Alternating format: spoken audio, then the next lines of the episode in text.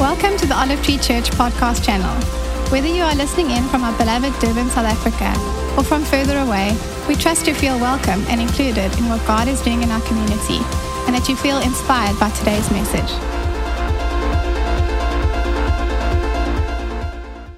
Good morning.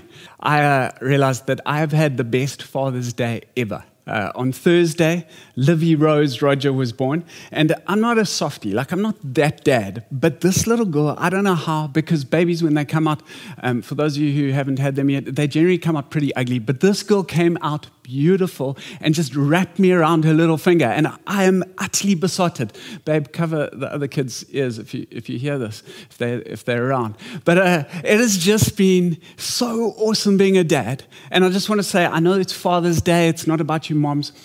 But I watched that birth thing happen. There's some stuff that physics uh, just can't really explain. And I just want to say, I mean, my wife said to me last night, she said, Babe, you go sleep on the couch. Uh, which is a different reason for the reason some of you got asked to sleep on the couch. But she said, Babe, you go sleep on the couch because I'm going to be waking up every 45 minutes and, uh, and you need to sleep because you're preaching tomorrow. And I just want to say to you, moms, every day should be Mother's Day. I've seen what you go through. You are incredible. Thank you, moms. But now it's about us again. So, dads, as you, as you have this day, I hope you're super, super blessed. I hope you're spoiled. And uh, I, I, was thinking about this last kind of 12 weeks. And I was thinking about how much it's changed our lives, how much it's changed my life. One of the things that's changed completely is how much I stand in front of cameras now, which is terrifying because after you've stood in front of the camera, you have to watch how you came across on the camera. And if any of you have ever uh, watched yourself doing something, like if you've watched yourself surfing, you get this romantic idea that if you get your girlfriend or your, your wife or your kid to, to film you surfing, you're going to be really excited about it afterwards. And then you watch yourself, you think you're like Kelly Slater, and you realize that you shouldn't even be surfing. It's a horrific experience. That's what happens when you're preaching. When you're preaching on camera, what, what happens is you see all the weird stuff you do, and it's, it's, it's awful, it's painful. And because I often get bored, I listen to podcasts on like speed two, sometimes speed four. I often watch myself on, on like speed four. And when, when I know what I'm going to say next. I watch it on speed 16. And what I realized about how I preach is that I use my hands more than I use my mouth. I don't actually know why I don't just, I mean, I could sign language my way through the, through the sermon. My hands, as one of my friends says, uh, he, whenever someone's kind of like all over the show, he says it's like an octopus on cocaine. That's kind of how my hands, they're just, they're like eight to them. They just go the whole time. And I was watching that and this thought dropped into my mind.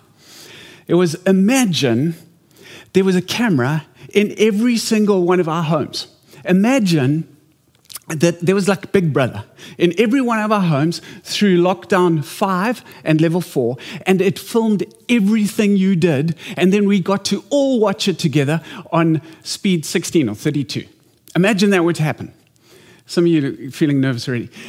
I wonder what areas of that video you'd want to edit out. I think some of you would have such short videos, we would have thought you had COVID, you'd gone to hospital. But you'd want to edit some stuff out. For some of you, you'd want to edit out how many times you went to the pantry. I know, I've seen some of you since lockdown. Uh, for some of you, you'd want to edit out how many times you shouted at your kids or shouted at your spouse. For some of you, you'd, you'd want edited out how many times you started an exercise routine and then you didn't finish it. You'd want to edit out how much Netflix you watched how many weird things you did. You, you can just jot down in the comments. This I would edit out of my life. But here's what I know lockdown brought all the dysfunction to the surface. And I've got some friends, and they said to me, they said, Russ, lockdown has just been awesome. I want lockdown to never end. I just want you to know that you are dysfunctional. That is not normal. People are like puppies. We want to roll all over each other. We need contact. You don't need contact, you got issues. But anyway, all of us, here's the big point all of us have dysfunction.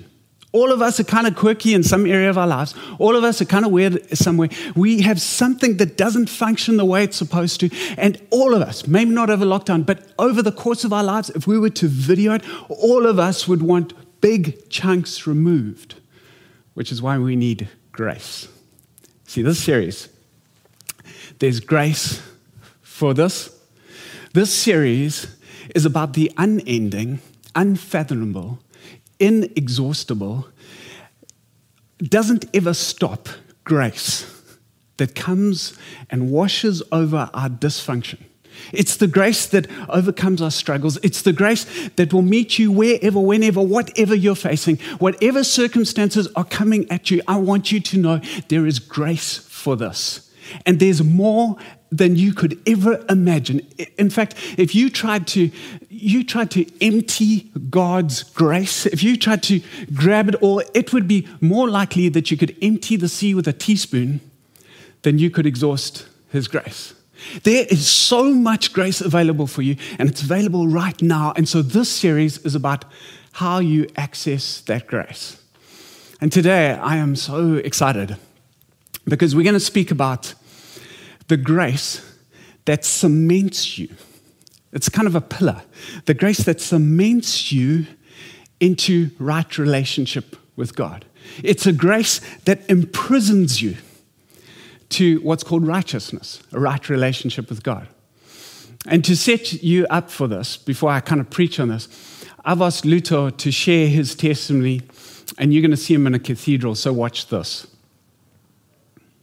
We're in St. Paul's Cathedral in the middle of town, and it's such a beautiful place. From the architecture to the stained glass windows, and the memory of organs playing on a Sunday morning when we came to places like this. Um, depending on who you are, this memory is different. For some, it's euphoric and it reminds you of family, little kids running around and parents meeting together and having fat chats after church. For others, it's a place of refuge. But for others, not so much. For others, it's a place that reminds you of organized religion, rules that you found impossible to keep and just couldn't keep. As a young person, I grew up in a traditional church, went to traditional Christian schools, and this was my whole reality. Sometimes I was doing well, and sometimes I was absolutely failing. And when I was failing, I was moving away from church, not reading my Bible, and not praying because I didn't feel good enough. The cycle repeated itself throughout high school, where I'd find myself giving my life to Jesus, failing, and running away. One day I came to Olive Tree Church, and this experience changed my life forever. I gave God one more chance, and I said, God, I'm giving you my life. And I just pray that you do something differently this time because it's the last time I'm doing it. And it's as if God bargained with me and He heard me because He met me there and He put people around me that taught me about His grace, about His sacrifice. And so, for once in my life, I feel like I actually understood who Jesus was and why He had to die on the cross. You see, all those feelings of failure that would drive me away, all that condemnation, wasn't meant for me. When I learned that Jesus had taken care of it, and I was reminded of the song, Hallelujah, it is finished, I started to celebrate that. I started to celebrate that indeed He had died once and for all, completely and thoroughly, so that I didn't have to run away. I didn't have to feel disqualified every time I messed up. He had taken care of that. Now I could come to Him in any condition. And when I couldn't remind myself of that, there were people who loved me enough to remind me of that reality. In one word, I would characterize it as grace. His grace kept, was sufficient for me. It kept me going and it kept me coming back to Him when I was failing. And now I can stand on the other side of that and celebrate the person that I'm becoming because of His sacrifice for me. I love Luther's story. You can literally feel the freedom coming out of him. But I want to now take that story and preach it from the Bible. So I'm going to look in Romans 4, and you can follow with me. Therefore, the promise, the promise that he'd become heir of the world, it's to Abraham, comes by faith, so that it may be by grace and may be guaranteed to all Abraham's offspring, not only to those who are of the law, but to us too, but also to those who have the faith of Abraham. He is the father of us all. As it is written, I have made you a father of many nations. He is our father in the sight of God, in whom he believed. The God who gives life to the dead and calls into being things that were not. We're going to pause there because I think some people right now need God to cause things that are dead to come alive and call into being things that are not. And I literally, right now, I pray, Jesus, call into being things that are dead and make things that are not appear in people's lives and people's businesses and people's situations and people's health right now in Jesus' name. That's who God is. And then it goes on. It says, even when, this is where I want you to zone in, even when there was no reason for hope, Abraham kept hoping believing that he would become the father of many nations. For God had said to him, That's how many descendants you will have. Without weakening in his faith, faith, this is what's really important. Without weakening in his faith, he faced the fact that his body was as good as dead since he was about 100 years old, and that Sarah's womb was also dead. Abraham never wavered in believing God's promise. In fact, his faith grew stronger, and in this he brought glory to God. He was fully convinced that God is able to do whatever he promises. And there is grace for this. Here's what's special about Abraham. When a person can wake up every day, 365 days a year, for 25 years, and still believe God, Though he's gone through disappointment after disappointment after, dis- disappointment, he's woken up and he's gone, God promised it, it didn't happen. God promised it, it didn't happen. When a person can go through that again and again and again and still have faith, that's incredible. You see, I've um, gone on journeys with people who are barren, who can't have children. And the journey sucks because it's it's not just a dream unfulfilled, it's a personal thing. It's an identity thing. It's, a, it's an aspect of your life that you go, what is wrong with me? Why, why doesn't God give me what He gives everybody else? Everybody else has got grace, but I don't have grace. It's personal.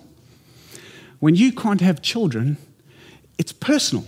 And what most people do in an area like that is that we put a magnifying glass on our barrenness, on our dysfunction, the area that doesn't function. And we, we look at it and we stare at it, and it gets bigger and bigger and bigger. And it gets so big that we can't see the grace in other aspects of our lives. And it overwhelms us. And people looking in from the outside look at us and go, You've got such a great marriage. You've got such a great job. You've got such a good salary. You've got the house, the car. I would do anything to have your problems. But because we've got a magnifying glass on our barrenness, we experience a poverty of soul. And we get depressed. And we land ourselves in heartbreak. And we can't get up in the morning. Though there's grace, but the thing about Abraham is he doesn't do that. It doesn't even make sense. But he wakes up every morning and he grows in his faith. And I was thinking about this and I was going, how on earth did Abraham not waver in his faith? And not only that, but he grew in his faith. And I realized a couple of things. One, Abraham didn't put a magnifying glass on his pain. He took his pain to God, but when he takes his pain to God, he says, God, I recognize your grace on my wealth. I recognize your grace, grace on my family. I recognize your grace on everything I touch. It turns to gold. But God, this area still hasn't come through. And the scripture says he grows in his faith. His faith becomes stronger. And so I was sitting and thinking about this and thought to myself, how does that happen? And I realized that he got the promise at 75, but he saw the promise happen at 100. And, and here's what I realized at 75, he could do something about his dysfunction. He could try to have babies at 75. But when he got to 100, there was nothing his body could do to make the promise happen. When he got to 100, He'd given up on himself and was completely reliant on God.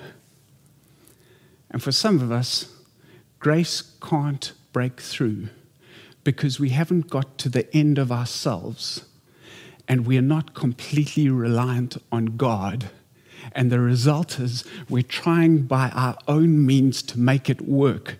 And we, we can't access the faith we need because we're still putting pressure on ourselves to make it happen. And I don't want you to get to 100 before you see the breakthrough happen. Abraham gets this concept. And he doesn't just get it in this, he, he just he looks at all of life. And he, he says to himself, in every aspect of life, he says, whether it's the economy, because they face droughts, Or it's the fact that he got attacked by kings. Kings came to attack Lot and himself. And he goes, No, no. There's grace in the economy. There's grace to protect me. There's grace in every area of my life. There's grace where I'm dysfunctional. And this, I want to minister to you. And if you are dysfunctional, if there's an area of your life that is in a sin habit, you're in a, a situation where you just can't break through, I want you to know the grace of God is big enough to meet you there, but you have to keep on believing. Abraham keeps on believing. He keeps on believing for 25 years.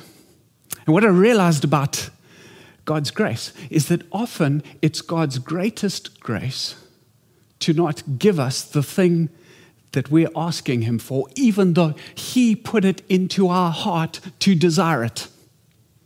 He put it into Abraham's heart to desire children. It was a good thing, and God then holds out. And when you look at scripture, you realize that we don't remember Abraham for any other aspect of grace in his life. We don't remember him for his wealth. We don't remember him for how well everything else worked around. We remember him for his faith. Because God broke through with the greatest amount of grace where there was the greatest amount of barrenness and dysfunction. And for some of you, there's an area of barrenness and dysfunction, and God's going, I've got more grace than in any area of your life. You just keep believing me. Because here's what happens when there's an area of barrenness and dysfunction in our lives. In every other area where we get it right, where God's grace just bursts through, we don't need to pray. But when you're barren, man, you learn to pray. You don't need to be taught how to pray. When you're barren, you wake up and you come to 9 a.m. live. You are there. And by the way, thank you for those people who share at 9 a.m. live. When you share those, your, the video you're watching, when you share these sermons, I bumped into people. In fact, I've bumped into a few people who said, Hi, Ross, you're that pastor, hey? And I go, Yeah, yeah, how do you know me? Do you come to Olive Tree? And they say, No, but since lockdown, we've been watching you every Sunday, so keep sharing. But back to the point. When you experience barrenness in your life, when you experience dysfunction, again and again and again, you learn to cry out to God. It doesn't become a religious experience. It's not something I need to do. You come begging God, and you find you sing so loudly that the neighbor wonders if you're okay. You, you cry out. It becomes real to you, this relationship. And in that moment, you actually experience God's greatest grace because God's greatest grace isn't the stuff He gives you, it's the person He gives you in the times of our barrenness, we build enough relationship with God that our faith can do nothing but keep growing. And when it grows large enough, it collides with His grace. And that's when something is birthed. But this whole experience gives rise to one of the biggest verses in Scripture, one of the most important concepts in all of the Bible. And it says this it says, And because of Abraham's faith, God counted him as righteous. Because of Abraham's faith, God counted him as righteous. This scripture, it, it, comes up six times in the New Testament. There are 20 times in the New Testament that it speaks about faith and righteousness. There are only four times in the New Testament that it speaks about faith and salvation. This is a big deal to God. Faith and righteousness. You know, the reason righteousness is so important is you can't have a relationship with a holy God if you're not righteous. Righteousness is the state or the condition you need to be in to be around a holy God and not die. The only way we can come to God is if we're righteous. And the Bible speaks about only two ways of being righteous. You can be self righteous, which means that you do everything right every day, you never make a mistake, and you are righteous before God, or you can be given the gift of righteousness, what Abraham gets, the gift of righteousness. The gift of righteousness is given only by faith. In fact, faith is the thing God values. It's the currency of heaven. South Africa has the rand. It's a, it's a depreciating currency. Its value is dropping. The US has the dollar. It's an increasing uh, currency. It's a, its value is increasing. But heaven has the currency of faith. It's the thing God looks for. And when he sees it, he goes, You are right with me because you believe. Now, I'll tell you why this is such a big idea. And some of you have heard this, but it's still a big idea. The reason it's such a big idea is because it's counterintuitive to us. You see, in my relationships with people, I don't care what you believe. I judge you by what you do. If you keep hurting me, I judge your actions, not your heart. I judge what I see, not what you're thinking. And if you keep doing wrong, I will keep pushing you away. And if you keep doing right, I will keep pulling you towards myself. But God does not look at you like we look at people. God looks at the heart and He looks at what we believe about Him, not what we do about it. And so God knows that we're going to struggle with this concept. So He starts to put into place little examples to help us get our heads to the place of understanding that He makes us right by faith. And so in the Old Testament, you see God he gives the example of blood on the doorpost. And the blood, it's a sacrifice, the blood covers over people so that when the angel of death flies over, the angel can't see through the blood to judge the person. God can't look through the blood of the lamb to see your sin. And so he passes over. And then God gives us another example. It's the example of the sacrifice. So, what would happen is that during lockdown, you would sin a whole lot, and then you would come to the priest with an animal, and you would say, During lockdown, I ate all the cookies all the time. I stole from my wife. I told everybody that I was working, but I was actually playing solitaire, and I sinned obsessively. And then you would say, So, I understand that the punishment of sin is death, so I'm bringing a sacrifice. And you know what the priest would do? He'd look at the sacrifice he wouldn't look at you. He knows you're a sinner. He'd look at the sacrifice and he would inspect the sacrifice. And if he found the sacrifice to be right, he would say, You are right with God. And so God wants us to get the concept that you're not made right because you do everything right, because you can't do everything right. He wants you to get the revelation that you're made right because the Father inspects the perfect sacrifice, Jesus, the Lamb of God, who takes away the sin of the world, so that you can be made right. I want to show you how this plays out in real life. And Nat is going to give her testimony. Watch this.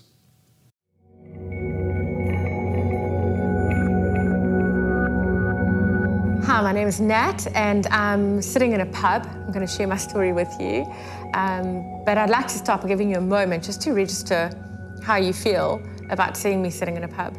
The reason I'm in a pub is appropriate to my story um, because basically, for a lot of my late teens and early 20s, um, really I spent most of my time, in fact, my whole, every, everything that was exciting to me was about being out in pubs and clubs and having fun. And um, my friends and I would often do what was called a golden week which was literally going out Monday to Sunday. Um, you can imagine how destructive and disastrous that was. Um, but the reality is that I was in this cycle that was so painful and destructive. And it kind of went excitement, going out, getting a bit inebriated, making mistakes, dealing with a whole lot of regret, remorse, and then self loathing, and then repeating it. And the reason I got there was because of a number of um, painful things that had happened and my own immaturity and foolishness.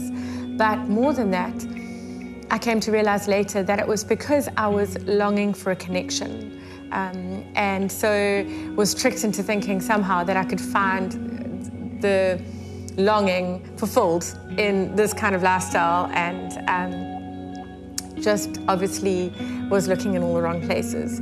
And so when I was 24, I actually found the answer to that connection I'd been longing for on an Alpha weekend. In a moment of surrender to Jesus, I encountered this love, this thing that I realized I'd been longing for and searching for throughout those destructive years. And I knew in that moment that nothing would ever be the same again. I had encountered the real and true thing that I'd been looking for. Sadly, I got kind of sucked into a really poor set of beliefs within my faith and would say that I, I stumbled into what is known as legalism. And what legalism really is, and I really want you to hear me because I think some of you may live in this camp. Legalism is where the gospel gets twisted to make you think that it's actually you that is responsible for your connection to God and your ability to be connected to God through being righteous. When actually it is simply Jesus that allows us to be righteous and belief in Him. And so what happened is that I found myself in this place of legalism, of um, incorrect belief, and lived a number of years, as I'm going to describe to you now, um, just striving to be perfect, uh, striving to behave in all the right ways that would allow me to feel connected again to my Father in heaven. And um, this led to um, a really horrible number of years, actually. If you had encountered me at the time, you would not have felt the fruit of the Spirit, which are known as love and joy and peace and kindness and self control. You would have come across um, my fruit, my own self righteous fruit, which were bitterness and control and harshness, judgment. It was just horrible. And I, I think I camped there about 90% of the time. And then when that effort to feel connected and that effort to, to feel perfect enough to feel like God loved me wore out, I would like kind of spectacularly fall back into my old cycles and patterns of, of trying to feel connected again. And so it was for a number of years, and it was disastrous and exhausting and horrible. And then one day, um, I came across the truth of the gospel again, the understanding of grace, which is that when God looks at me, He's not looking at my own effort or my own kind of self sacrifice to be good enough, but He's looking at Jesus. And it's the realization that when we come into faith, it's just simply believing in Jesus and believing that what he did was enough. And that when God looks at us, he's seeing us tucked into and under Jesus, our Savior. And when I got that reality, um, suddenly I found myself free. I found myself fully aware of the fact that nothing I could ever do would draw me closer to, to God, that Jesus had done it all and it was enough. And He had done it for all my sin past, present, and future, and He had done it before the foundations of the world. And some people get really worried about this, that it might lead us into sin or lead us into our old patterns and kind of have us going, well, if God only looks at Jesus, I can kind of do what I want. But the reality is that doesn't happen at all. In fact, I found myself no longer struggling. Um, there was no longer this kind of pull because we can become, in our own effort, kind of hyper focused on the very things that God has freed us from in His Son Jesus. And so I sit here today and I'm amazed at the freedom I have to be in such a place. Um, the freedom to to do things and be in places that used to cause me to be terrified that I would slip back into old patterns. Um, and it's through none of my own efforts and it is completely through the sacrifice of what Jesus did for us. And so, if you find yourself there and, and even hearing my story and still struggling a bit, maybe you could relate to it this way because this really is a family story. It's, it's a story of a father drawing his children back into himself. You know, when I've sometimes had moments of struggle with this, as a mom, I've realized how awful would it be if I ever felt that my kids had to do anything to earn my complete love, um, if they had to behave a certain way to earn my love. And this really, faith is a family deal. We are God's kids. And He did this for us, knowing every single mess up we'd ever make um, before, now, and, and coming. And, and just longs for us to know His love and to know that we cannot be separated from His love because we have simply believed in His Son Jesus and in what Jesus did for us. And so I don't know where you're at in the spectrum, but I think it is staggering to me that I can sit in a place like this today with absolute freedom um, because of nothing I've done, but because of everything that Jesus has done. And that is the absolute gift of grace. You can feel when someone gets righteousness, the way Nats gets righteousness, the way Lutz gets righteousness. You can literally feel people who are free because of grace given to those who believe. But I've kind of asked myself through the years how come some people get this righteousness message and others? Because most people who've been Christians for a while, they'll tell you they've heard the righteousness message. They've heard that they're righteous by faith, that grace comes as a result of that, but they don't have the same freedom. I've, I've kind of puzzled about this. How come some people get this? How come some people live in the righteousness and grace of God and there's freedom and love and they experience it and you can feel it off them, and others, they've heard this message again and again, they haven't changed. And as I was praying about it, I kind of felt it was either God or me, but I felt the sense that our brains are trained. The way we think it's trained. The way our brains work is we have neural pathways. And what happens is we're experience based. So if I do something and I experience a certain outcome that produces a certain feeling, and, and that happens again and again, it becomes what's called a neural pathway. And if that happens over and over and over and over again, that pathway starts to become a freeway. So let me give you an example.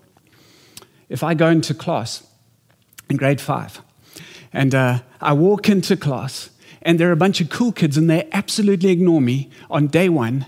I will have an experience of being rejected and a feeling of rejection.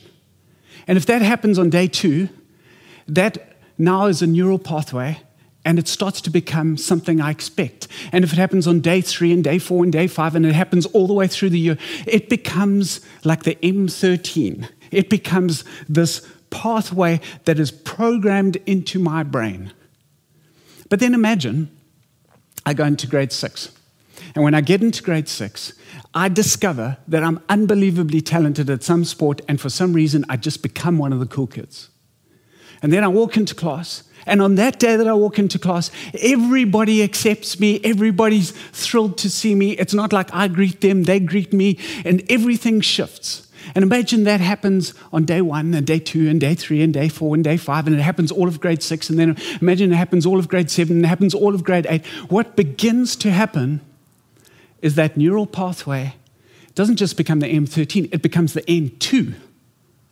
And as that experience gets reinforced and reinforced and reinforced, I become so programmed to expect approval and acceptance that the M13 starts to get eroded and it starts, you start to get trees growing in it. And it goes from being a tar road to a dirt road to a path. And then one day, I walk into a boardroom and nobody knows me. And they're all these cool kids and they reject me. And I have a vague recollection, I can hardly remember it, of grade five. But my predominant memory is an N2 memory of people accepting me and of approval towards me. It's how the brain works. And for so many people, because the way the world works is I'm only accepted when I do right.